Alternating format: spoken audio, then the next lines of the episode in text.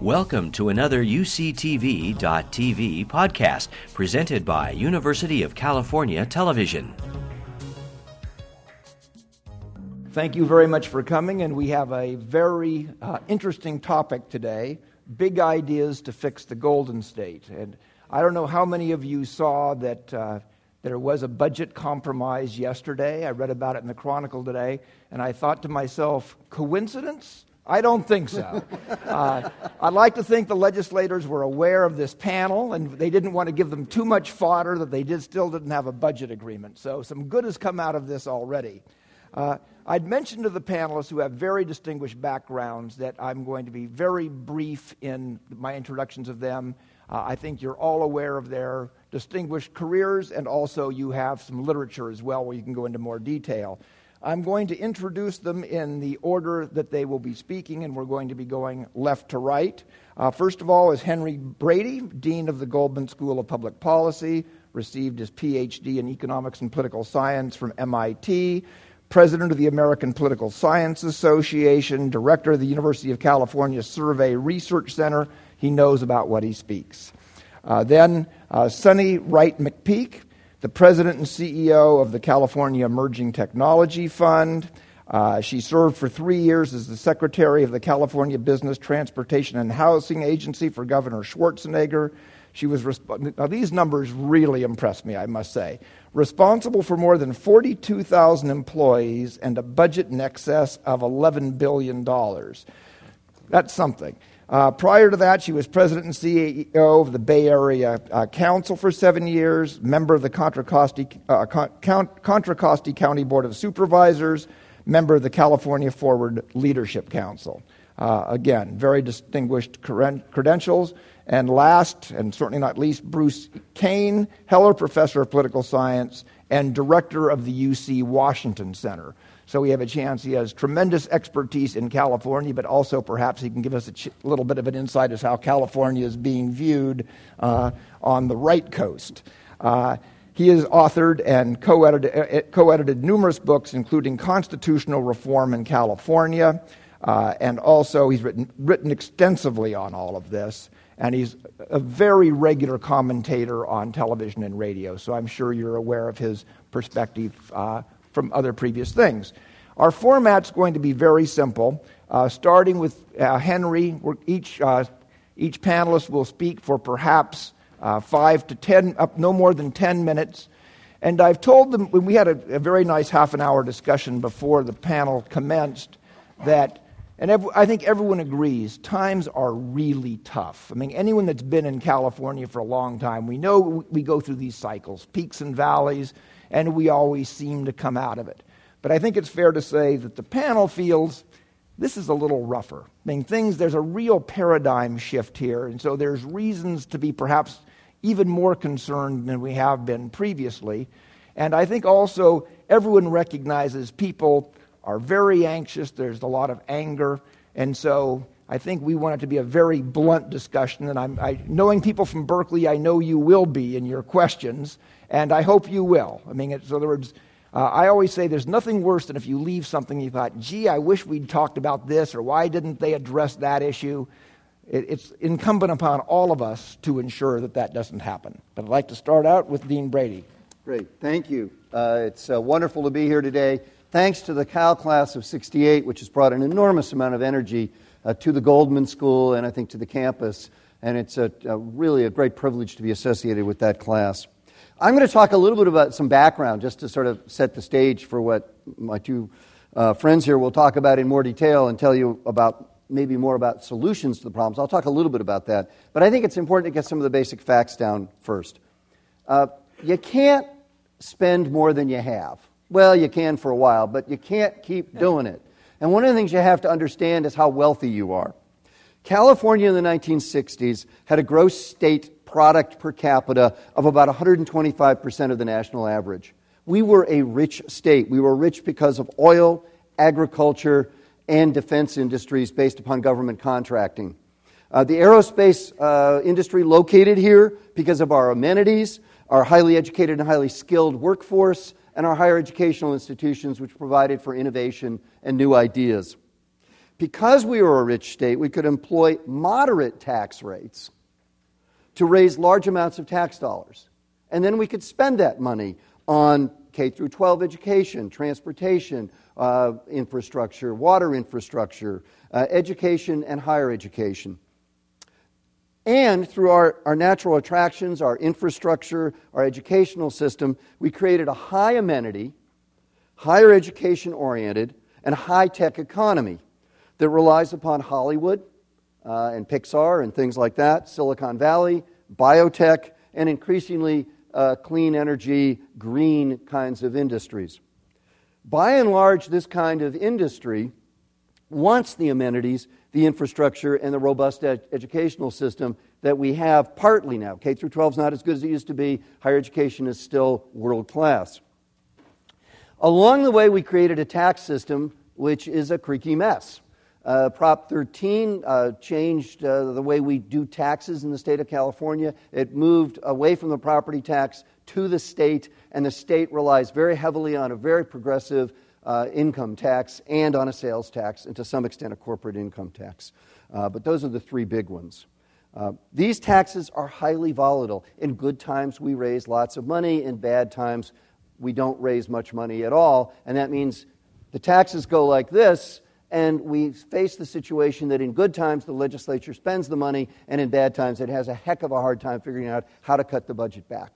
So the highly volatile tax system is a real problem for this state.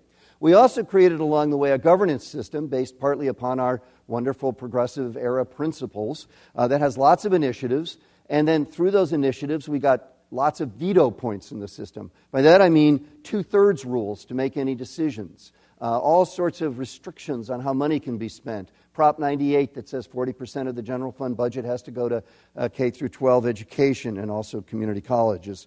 Uh, and we keep doing that. On this ballot right now, we have at least Propositions 21, 22, 24, and 26, which would make additional kinds of restrictions on how we do our business here in the state of California. We just keep doing this to ourselves. So, we've got that kind of background. Uh, what do we spend money on in this state? About a third of the budget goes to K through 12 education. About a third goes to health and human services. That includes Medicaid, but it also includes welfare, although that's a, a diminishing part of the budget because it's been heavily cut over the last few years. And the governor yesterday actually cut it even more. And then transportation and other infrastructure, which is about 10% of the budget. So K through 12, one third, health and human services, one third, transportation and other infrastructure, about 10%. That's about 75% of the budget right there. And then corrections and higher education are about 20% of the budget, with corrections moving up and higher education moving down until just recently. This new budget actually reverses that trend uh, so that higher education is starting to creep up back again. Although that still means we're far cry from where we were once, where higher education was much, much greater funding than corrections and uh, prisons. Okay, along the way, we made lots of costly decisions expensive transportation, water, and energy infrastructure. That's the amenities business wants incarceration of large numbers of people for long periods of time through three strikes, uh, criminalization of drug use, determinate sentencing, generous pension plans for police, first responders, and prison guards, and to a lesser degree, other public employees, and a three tiered higher education system with community colleges, CSUs, and UCs. Wonderful, I think, but expensive. Okay, today, remember we used to be rich. Now we're not poor. We're about 107% of the national average in terms of uh, per capita uh, gross domestic product per capita in the state of California. But that means we're not at 125%, we're at 107%. We're not as well off as we used to be. We still continue to have a, actually moderate tax rates overall, believe it or not. We're about 20th on the list of tax burden. But it means because we're not as rich as we used to be, that we get less in the way of tax dollars. So we now face a decision. Do we want to continue with high services, in which case we're going to have to tax ourselves more? That's just the simple truth of it. Or we're going to cut some of those services, not be as high amenity a state, and have moderate services.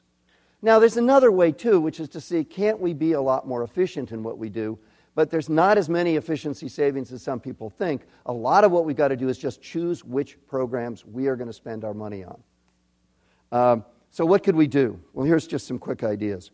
Uh, we're already on the way to maybe better districting because we've got a commission that's working on that right now. That may lead to more competition in the political realm. That could be good. Bruce Cain's the expert on this. I think it will only mean a few more seats will be competitive, something like that. The top two primary was just approved, which will uh, hopefully lead to more centrist candidates but most political scientists aren't sure that's going to make a big difference. Personally, I think it's worth a try because I think it may push more candidates towards the center, get away from the notion that we have so many extreme candidates in the state of California, and therefore lead to more centrist thinking. And I also think Prop 25, which is on the ballot right now, is a good idea a majority vote for a budget. There'll still be a two thirds vote for taxes, so that will control to some extent spending, but at least we might get some budgets done on time. A better tax system would be nice, uh, but in a reform commission about, about a year ago tried that, didn't get anywhere. It seems hard to do. If we can't get a better tax system, we at least have to have some kind of rainy day fund because we can't live with the volatility we have. The governor yesterday started the process of creating a real rainy day fund. That's one of the big things he did yesterday. Uh, in the, the budget that was passed with the Democrats and Republicans getting together and doing that. We now have a rainy day fund. Healthcare, controlling healthcare costs would be nice, but that's mostly a national problem. Pension costs, that's another thing that the budget yesterday started to do, is to start to deal with the fact that we just can't afford the pension costs that we currently have. We got to control criminal justice costs, maybe creating a sentencing board so we don't have the crazy quilt that we now have of sentences, some of which are clearly counterproductive because it leads to people in their 50s, 60s, and 70s being in prison an age where most people do not commit crimes, but we're spending $50,000 or so per person to keep them in uh, prison, and furthermore, paying their health care costs, which are enormous and made even greater because sometimes they have to be sent out to hospitals with two guards with them, which is extremely expensive every time we do that kind of thing. Saying no to the California Correctional Peace Officers Association with respect to salaries and pensions. We can't afford to give them these very, very generous pensions they've got. And then finally, we got to improve K through 12. We got to improve it, I would argue, by actually putting more money into it, but doing it with the following deal. We'll give you money for merit pay. You got to find ways to make sure you can judge who's doing a good job. That doesn't mean just test scores. It means peer review, observations of teaching. That's what I do in my school. I have uh, faculty members go in and observe the teaching of other people, write that up, and we use that as a basis for promotion and tenure. And we should be doing that in K through 12 as well, and adding merit pay. The better teachers get more, the bad teachers, goodbye. So there's some ideas, and I'll let Sunny and Bruce now go on and come up with theirs.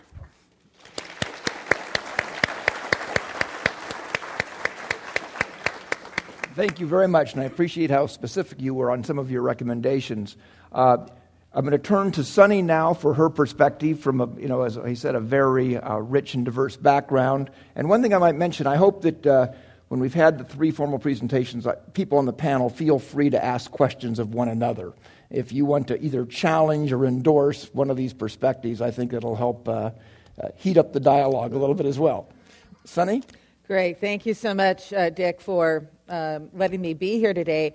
I'm not quite sure how I got included in the class of 68, but Dee Dee and uh, Peter, thank you. And uh, Henry, thanks for that great, uh, that great overview and setup. Um, perhaps it would be helpful if I just did a little bit of disclosure uh, so you sort of know where I'm coming from. Um, I grew up on a dairy farm in the San Joaquin Valley. And uh, so I uh, a farm background is really instructive because you got to make things work if they're broken.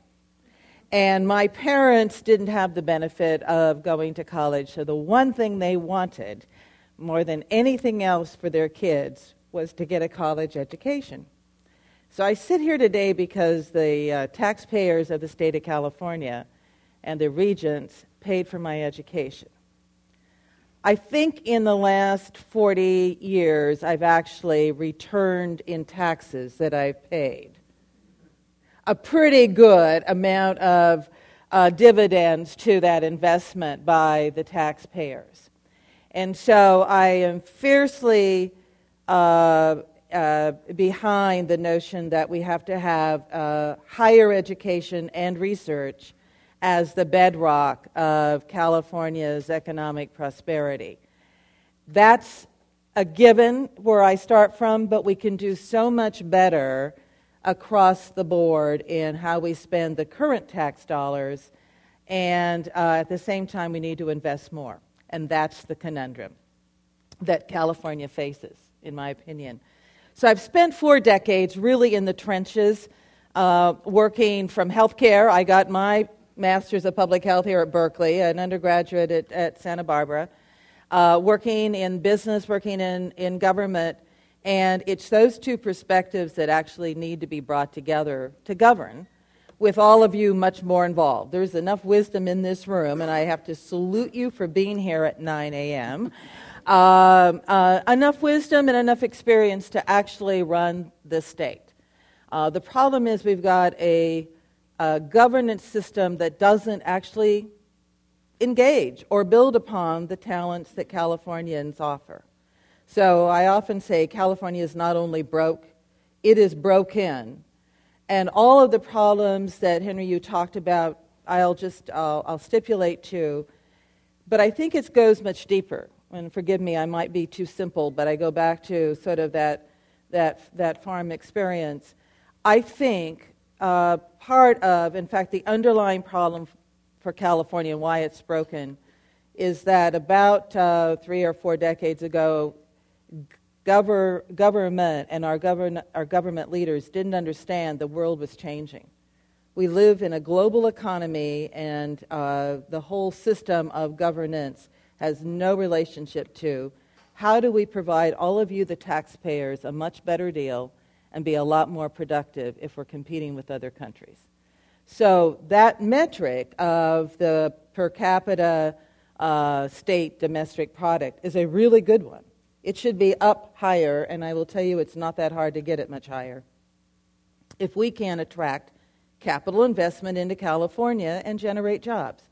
But the value proposition for taxpayers, the value proposition for any investor, is uh, so it's on one hand so low compared to elsewhere, and on the other hand, not even known in most cases because you don't know what you're getting. So I now have spent the last two years trying to get the, the legislature to adopt into the budget, which they didn't do yesterday, very basic notion of what we call results based government or performance based management. Sometimes it's referred to as performance based budgeting, like, can we tell you what you're going to get as an outcome for any expenditure? But it goes much beyond budgeting. It's this notion of, so what are the results? Because you actually have to have people who manage. It was a great surprise to me that I got recruited um, as someone from the other party to work for Governor Schwarzenegger. They were totally desperate I mean, that's why I got appointed. They were within two weeks of uh, being sworn into office, and they uh, and this is Arnold Schwarzenegger and Maria Shriver have a great partnership around values, and they thought they could just recruit smart people, but they wanted to have a cabinet that looked like California, and they needed to get someone at business transportation and housing because in is the Department of Motor Vehicles, and they were going to roll back a car tax, and they needed someone to oversee this. I had negotiated that car ta- tax structure with Governor Wilson. So, m- mind you, the, this sort of poetic justice in history where now it's my job to try to roll it back. But they were looking for more women, Democrats, and someone who had a connection to business. That's a small universe in California. and so that's how they got to me. And uh, I, was, I was absolutely honored to be asked to come serve. And yes, that department or agency was considered the largest. Uh, 14 operating departments Caltrans, CHP, Alcoholic Beverage Control, Department of Managed Health Care. Um, I felt like was redemption. Berkeley might not take back my MPH because now I was back into health care and um, 42,000 employees. The embarrassment is it is not the largest department in terms of employees. The largest department is corrections. And that is absolutely an indictment of how we run things in the state of California. Now, in every one of our departments, I came in very naively and said, well, we're going to now change how we manage things. We're going to manage outcomes. Every department and every executive team said, we can't do that. It's going to take us forever. I said, well, we're going to do it in 90 days because A, you can, B, we have to, and C, you know everything anyway. It just took a little bit of leadership. And the best success story is that the DMV had wait lines of an average of about an hour when I got there. And by the time the first year was up, we were at an average of 21 minutes. That was done with 7,800 public employees who were so demoralized when I got there. We didn't have any new money, no new people, but uh, yes, new leadership, new focus. Uh, I started uh, with two meetings a day. It went to one meeting a day, one meeting a week, never less than one meeting a month with the team. And I still uh, go and meet with the DMV folks because they're really dedicated. The point of this story is there was uh, a huge ability to make things better by just talking in these simple terms about what are we going to achieve and then measuring it and publishing it every quarter. We saved $181 million overall, and every metric improved. So, now to the big ideas we, I've supported all of the reforms of let's go to a redistricting commission, open primaries, uh, but they're sort of moving the deck chairs uh, around California unless somebody knows what you want to get done. And so infusing into the state a requirement of performance, uh, results government at every level, would be the first major reform, and that actually probably is something to put in the Constitution. Uh, every politician, every level of government should be held accountable for big outcomes. Five of them is how everything should be aligned to achieve this. The first is are kids learning in school? The second is is employment going up?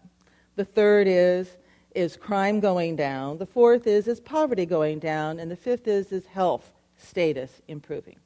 If everything was aligned to those five, you would have huge results, uh, improvement, and then you'd want to spend more money. You'd want to, you would want to invest more taxes. At BT&H, $11 billion in my budget, and only 13 million of it was general fund. Now, we've gone through 100 days of another nosebleed in California, getting to a bad budget that uh, on Thursday I was talking to the bond buyers conference in California, and 92% of them said in a survey they thought the budget was going to be unbalanced by the time we got to the end of the year. Well, I, that's right. They are, they're right. They're pretty, they're pretty smart. We've gotten just one bad budget after another. And the next big idea is in that general fund, you heard it from Henry. I'm going to tell you my description of the buckets. You first have education, and let me hasten to say there's a big difference between higher education and K 12, but that's about half of the expenditures. Then there's health and welfare, and then there's prisons. There's very little else that in the general fund is actually uh, invested in California. Most of my stuff was enterprise funds at BT&H all of those uh, first two are done by people other than the state of California. You know, the money is approved for higher education, the university spends it. Money is approved for K 12, it goes out to a thousand or so different school districts. 58 counties administer the entire health and welfare system that is on that, that budget at the state. And the problem is that we do not have government moved as close to the people or as close to the problem as possible. So the next big idea is all of those five overall outcomes that I just talked about need to be the responsibility of cities, counties, and school districts held accountable, and their revenues need to be guaranteed to them, revenue, revenue streams, tax bases, in the Constitution, outside the general fund, so the world operates, whether or not 121 politicians can agree on a budget. That's how many people have held up the operation of a 38 million person state. That's how many politicians vote on the budget. Have the governor and the 120 in the legislature. The last thing I'll, I'll stop with, I could go on with innovations, is think about, as I said earlier, that the bedrock of our economy, how California competes globally, is by adding ideas, knowledge to a product. sort of called our, you know, our, our knowledge based economy. It's the university, it's higher education, it is, um, it is research. There is not a very agile interface between our higher education institutions and research and the private sector. Smart people come out of universities, they start businesses, but there's not a real use of all the knowledge that this land grant university was intended to uh, infuse into its, its, its body politic in, in, our, our enterprise. So, and, and most regulations, most regulatory systems are so are so arcane, we're so tied up in our own jockstrap, you can hardly get out of um, the, the, the constraints to actually innovate.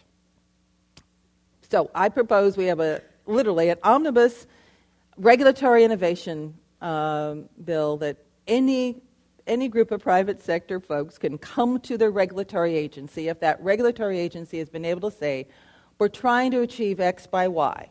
Let's take Prop 32. Now we're trying to undo it. That's Prop 23, sort of cute.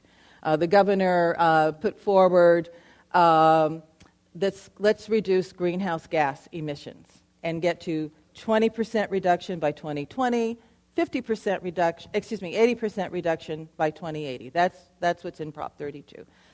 The folks, AB 32. AB 32, I'm sorry. Thank you, Bruce. The proposition to undo it, 23, just sort of suspends indefinitely until we get to what 5% five and a half employment but my point being my point being here what if you just said to the private sector you can come to the california air resources board and tell us a better way of doing this. Uh, and you can put up bonds and, and performance. We want we want the private sector to be able to say we can do this better get to that goal cheaper more cost effectively to call upon innovation. So that's, that's a big idea. Let me tell you why the private sector sort of is fueling this undoing of AB 32, of our goals on greenhouse gas emissions, that's emblematic of why California is broken. The Air Resources Board has already hired another 123 people to review plans that haven't been submitted. So that kind of bureaucracy sort of run amok is what gets us to outrage and why politicians are fearful of taxpayers, why there's this gulf, and why uh, all of you should be absolutely pounding on the table asking for a better return on your investment, and folks will actually start getting things done. Thank you very much.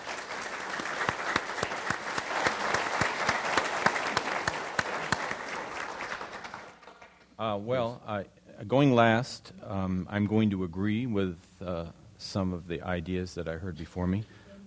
Um, but you know, just to just in Dick's spirit, I will pick some fights just for the fun of it. Um, and I'll start with the uh, you know the results government idea. I, th- I I think that makes sense in some sense, uh, but I, I I worry a little bit that it has the same problems that the testing has with the school reform.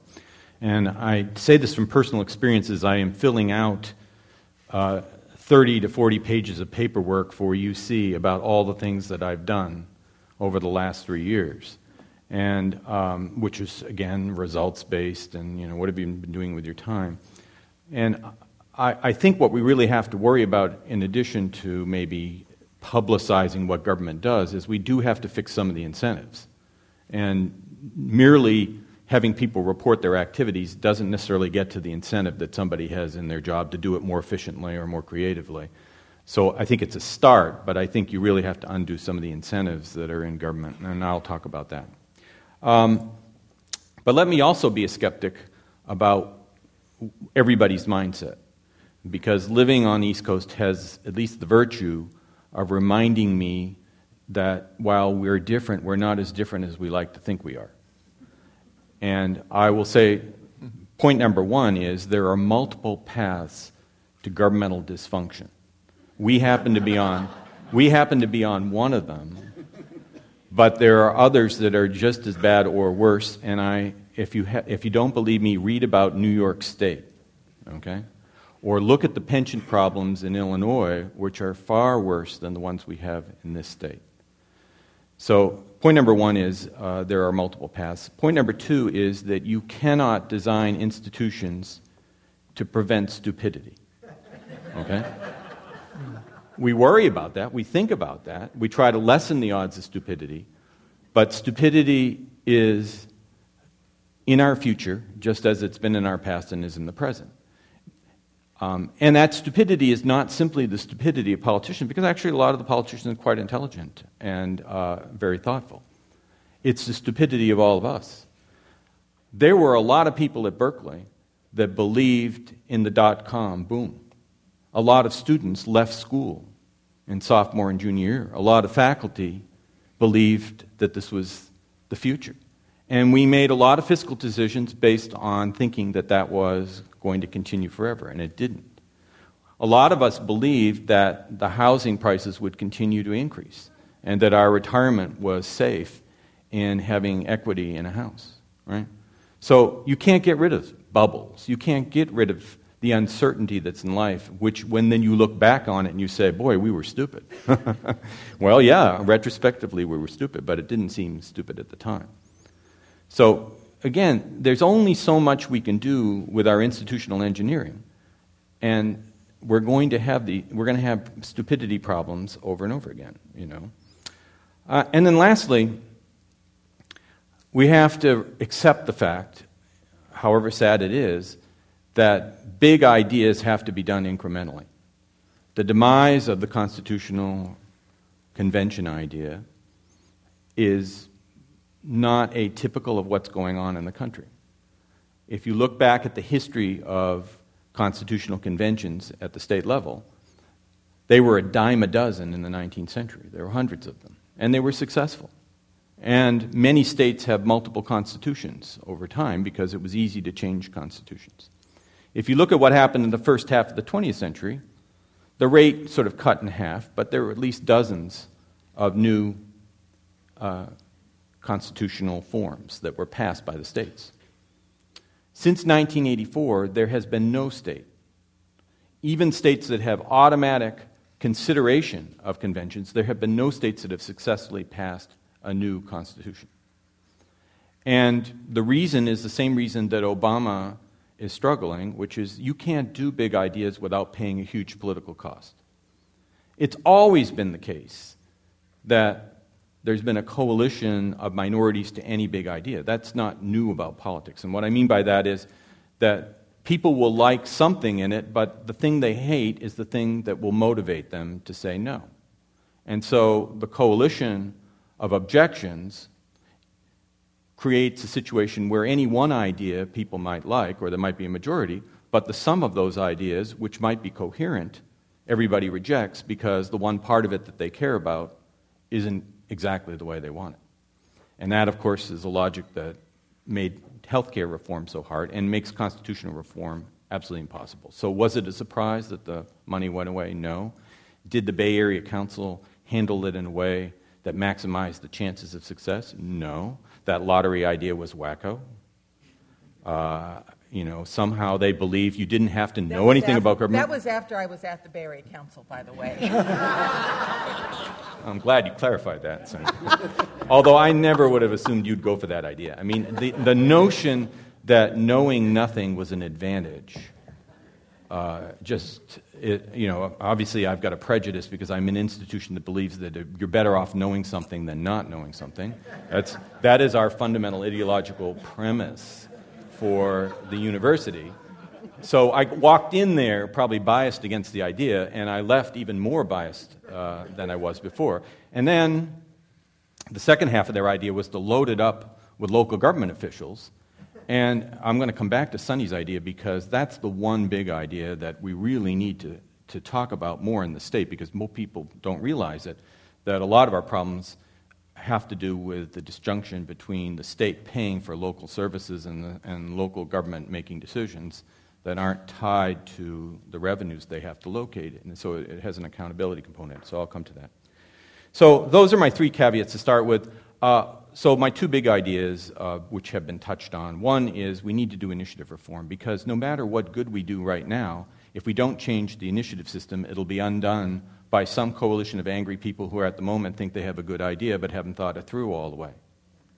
And some of us will vote for it because at the time we'll think it's a good idea and we won't have read all the various pieces of it.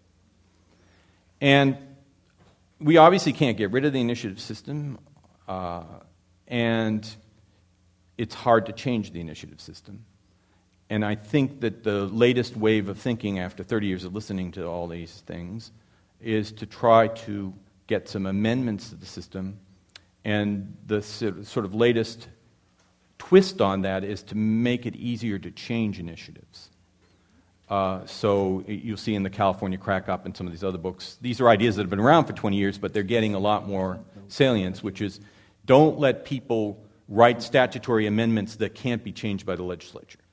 And then try to move more things that are done by initiative constitutional amendment into the statutory realm. So it's not that voters can't weigh in on budgetary matters, although I really think they shouldn't, especially if you look at the PPIC poll and you realize that most people have no idea what the budget, what's in the budget and what the proportions are. But never mind all that. Let's assume that we have to deal with the public's desire to mess with budgetary matters. Let's at least make it correctable. Now, uh, and, and so I would recommend that no budgetary matter be handled as an ICA, an, initiative constitutional amendment, but it should be only statutory and after some reasonable period of time uh, amendable. Uh, so I really do think that, that the other aspect of that is the asymmetry problem, which is that in, in, when you have an asymmetry of rules in politics, power flows to the lower threshold. So if you go one path that requires a supermajority vote and the other you require a majority vote, guess where all the smart people are going to go? Okay, even the dumb people will go there because they'll figure it out eventually. And so, what we have in California, ironically, is an inverted democracy. That is to say, uh, we, we have a simple majority rule for Constitution, setting the rules of the game, but we have supermajority rule for the most important thing we do in Sacramento, which is make the budget. Which, by the way, is the opposite of the dysfunction in the federal system, where we have uh, actually uh, budget rules that are majority rules at the federal level, but we have supermajority rules for almost everything else, including uh, judicial appointments, and hence, uh, you know, a lot of those are being uh, held up. So, but at any rate, at both the federal and, uh, and the state level, you have to have symmetry at a minimum. And we can't make it easier to make the budget process at the initiative system, uh, through the initiative system, and then scratch our heads and wonder why we keep passing all these measures and trying to do the budget through the initiative system. So there has to be symmetry at least, and I agree with Henry. To me, it makes more sense to have stronger accountability. There's an argument for the two thirds vote. And the argument is that it creates a more stable consensus about budgets over time. And, you know, if that's what you want, then the top two primary and the uh, legislate your way to center to, uh, you know, uh, cr- create districts for centrists, and then the two thirds vote all pushes the thing to, uh, you know, this very uh, median voter oriented system. And so there's a logic to all that. The, and, you know, we do eventually pass the budget. But I think the accountability is lost. Nobody knows who to be angry at under this system.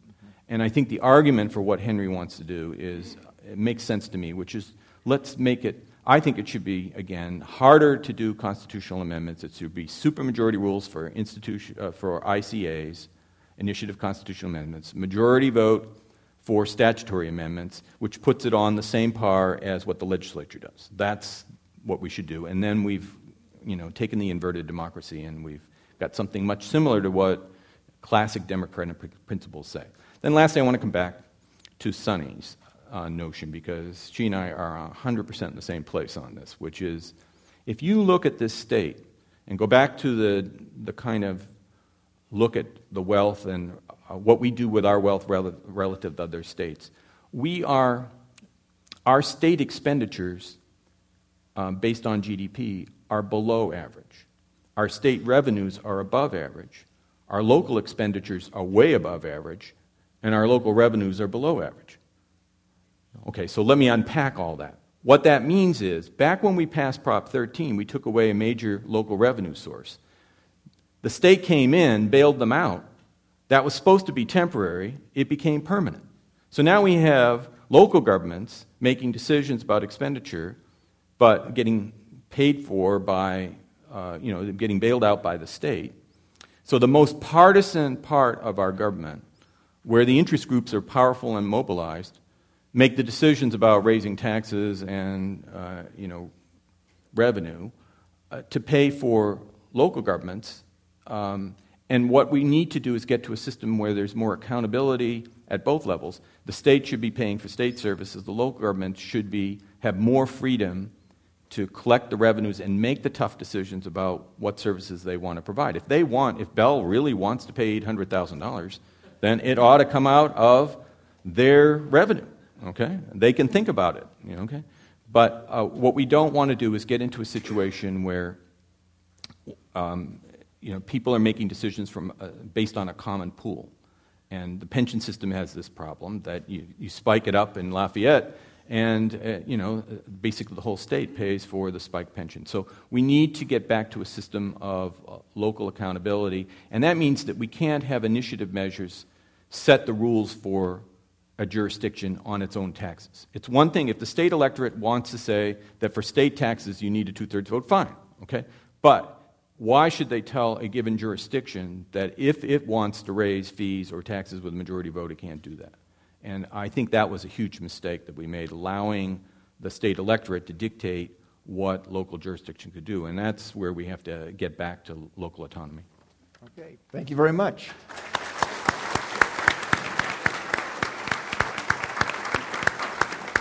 Now, happily, we have substantial time for questions and answers. I have a couple of observations I'd like to make on the comments made, and then I have a, a, question for the panel.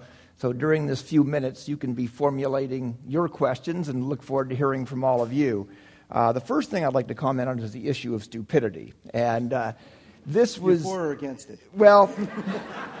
it, it's a question where do I where do I fit on that continuum? Okay. uh, and one of my favorite things uh, my wife Carolyn and I returned to Berkeley after living on the East Coast for many, many years.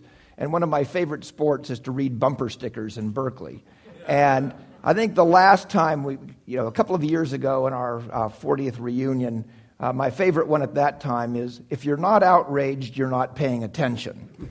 Uh, my favorite this year, and this speaks to the issue of stupidity, is if ignorance is bliss, why are so many people unhappy?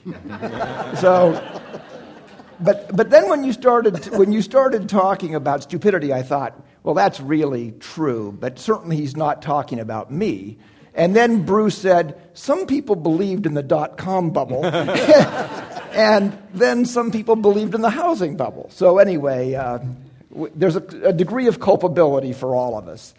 Uh, Saying I was very impressed by, again, the specifics of the things you raised, and I was interested, Bruce, you're mentioning inverted democracy, because that is one thing I've had a hard time understanding. You can say who marries whom with a 51% vote, and yet it takes a two thirds vote to have BART extended from the East Bay to San Jose. I mean, it's, it's just a question of, uh, it's hard to get my hands around. The other thing is, uh, I, You've made some very important suggestions. My question for all of you is who to be angry at. I think that's the key thing. What's actionable for the average person? I think the interest in uh, referendums is because it's a way to make your anger felt or whatever. And I think you made an interesting point about the East Coast. Uh, you know, I think we think of Connecticut and we think of White Christmas. It's the most corrupt state I've ever lived in. Unbelievable. Uh, New York State, it's getting its, its uh, just rewards now. People are being very, very focused. But in California, and this is, I'll, I'll, be kind of an equal opportunity abuser here in the sense that I was a media executive for many years, and I think the media does a horrible job of focusing on issues and pressure points.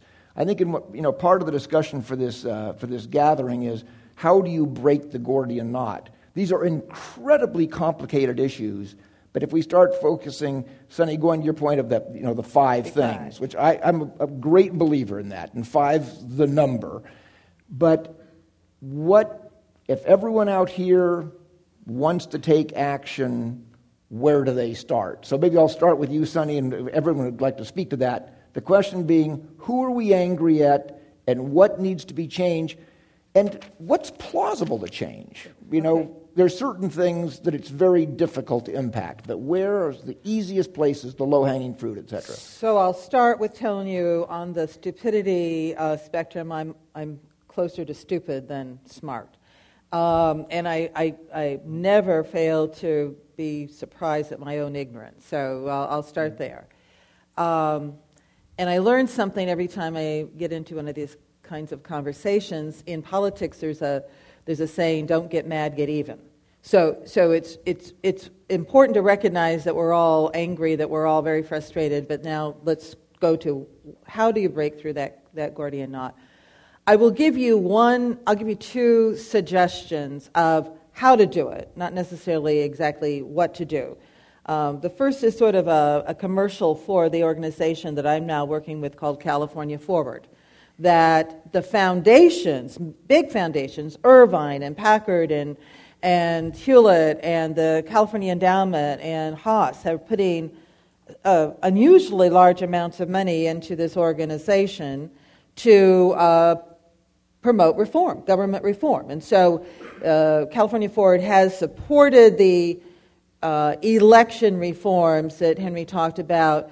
We advanced a very comprehensive six point uh, plan for budget and finance reform, and next year moving to, we'll go back because the state didn't adopt it now, and we'll go back to that, plus this notion of the relationship between the state and locals. And, and we do talk about results based government. So I'm going to tell you and go to the website, California Forward. We want to engage all of you. The second is, I really, I mean this sincerely, talking directly to all of your elected representatives and asking them, so what is it you're doing to get to the big five? Now, you use the word accountability both in a very positive way, but thought perhaps a, there is this tendency in government to get results oriented stuff to be so bureaucratic that you're just spending all your time doing paperwork. Uh, when I talk about it, I can give you examples of how it's worked because you put smart people or you put enough people in a room, and uh, the smarter ones are going to offset the stupider ones. Uh, you get sort of, uh, you can get to the intelligence of the commons, which I do uh, subscribe to. And so um, being being persistent in asking your elected representatives, what are you doing to get to these outcomes? And if that's published, if the public has that information, it actually is very, very powerful. Uh, then, actually, that information becomes the report card on the incumbents. It is the ready made uh, uh, commercial for the, for the challengers, if you will. It uh, starts to make very transparent, what are we doing? So, so that would be my, my answer, and I can comment more on some of these other things. Now, we have just a couple of minutes left, so I'd like to open it to the panel. Uh, Sunny, you made a very concrete suggestion. For obviously, this is a very engaged audience. They care. Uh, they're asking. They've asked excellent questions. And I think one of the frustrations is how do they stay involved? You gave a concrete suggestion, which was California Forward, yes. encouraging everyone to go to the website, which, I, website. which I will do. So that's something we can do. I don't know, does anyone else want to add to that or reflect anything? For a person who is concerned how would you encourage them to stay engaged on the topics we've been discussing? Well i think there are events around the university here where we talk about specific issues. Certainly at the public policy school we have ongoing series of seminars and events which will at least keep you informed about what's going on. So that's and the goldman school website the goldman school of public policy the goldman school of public policy website yes. Oh great. Fantastic Yep, please. Please, be happy to have you. I feel really uh, privileged to somehow be um, adopted by the class of 68. And since, uh, Dee Dee, you said you have quarterly meetings, uh, I want to offer not only can you go to the California Forward website, but if you want, we'll come to a quarterly meeting and have more discussion. Oh, great. The quarterly meeting in March has now been designated as an open house for other alums from other classes Ooh. to join with us at that time. So if you sign up for the Cal 68 at blueconnect.org or just information, you and your class will be invited to participate in a grand session so that after eight years, hopefully one thing you could do in your classes is figure out at least how to meet every two years and not every six months and not every five years uh, around the uh, homecoming event and have some content uh, opportunities. So we're happy to share that, that model. Bruce, do you have anything to add, particularly because you have a center in, in Washington, D.C.? Perhaps some of the alums are coming from far and wide for this, uh, this event? Well, they're certainly welcome to come to center, and certainly we do what we can. Uh, somebody was urging that we train students uh, and we do that too, but of course, the incentives in the system are awfully powerful, and so even well trained students can be led awry when they, uh, they get uh, into the system. I do want to come back, though, because you didn't let me, okay. and say that I really think that there are important problems in California, but I uh-huh. really think that um, it doesn't make sense to say that we're in the abyss and we're falling mm-hmm. apart, because I think the problem, when the reform community says things like that, and then we don't fall apart, it undercuts the credibility of the reform committee, community. And I think the story is we have substantial problems. Some of them are national in origin, many of them are national in origin, and some of them are California specific. And those problems have to be addressed. But I think it, we have to keep a more balanced perspective. Mm-hmm. We're not going to fall apart. The state isn't. Uh, it may be declining gradually, and that's something to arrest, but we're not going to fall apart suddenly. Uh, and there is time to work on these problems. And I, I want to say California Forward is the only hope right now. Any change that has to happen in the state has to be bipartisan, and it has to be um, heavily negotiated and thought through. And that's what I meant by doing incremental reform, because you guys do incremental reform through either amendment or through the legislature, but do it in a coherent, consistent way. And I think California Forward is the only mechanism out there that has. Uh, got the right idea about how to get something done and a record of success. You know, uh, I, you quoted uh, Kevin Starr, mm-hmm. and I'm a, I'm a fan of our, our librarian emeritus and historian. Right. He has a term he uses that sort of fits with what I do these days in technology, which is we need to reboot California. We need a new operating system. Uh, and so that's what I've been trying to, to suggest here. I want to hasten to say, Bruce, you are right that there is so many strengths. And if you're going to ever uh, have a solution, you play to strengths, minimize weaknesses. Part of the, the question that you asked on the lobbyists, it doesn't over worry me. Lobbyists are always in the business of saying no. Very few, really, in, unless they're trying to get some special consideration for them. And the politics of yes is so much more difficult, but it actually isn't impossible when you get a critical mass of folks together, such as here. That's right. why I am hopeful. A perfect way to conclude, and you set me up perfectly to read from Kevin Starr, which is uh, I think that uh, Bruce has made an excellent point. We can't give up, we can't get overly discouraged. And when you read, this is a portion of uh, Starr's book where he talks about the the first Constitution of the state of California in 1849. And in that Constitution, only white males were granted the franchise. African Americans, Chinese, and Native Americans were denied the rights of citizenship and prohibited from testifying against whites in court.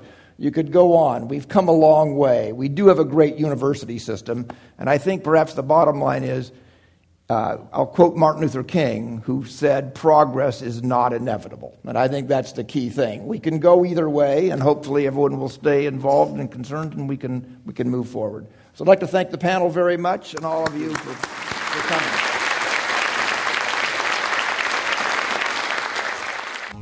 You've been listening to a podcast by University of California Television.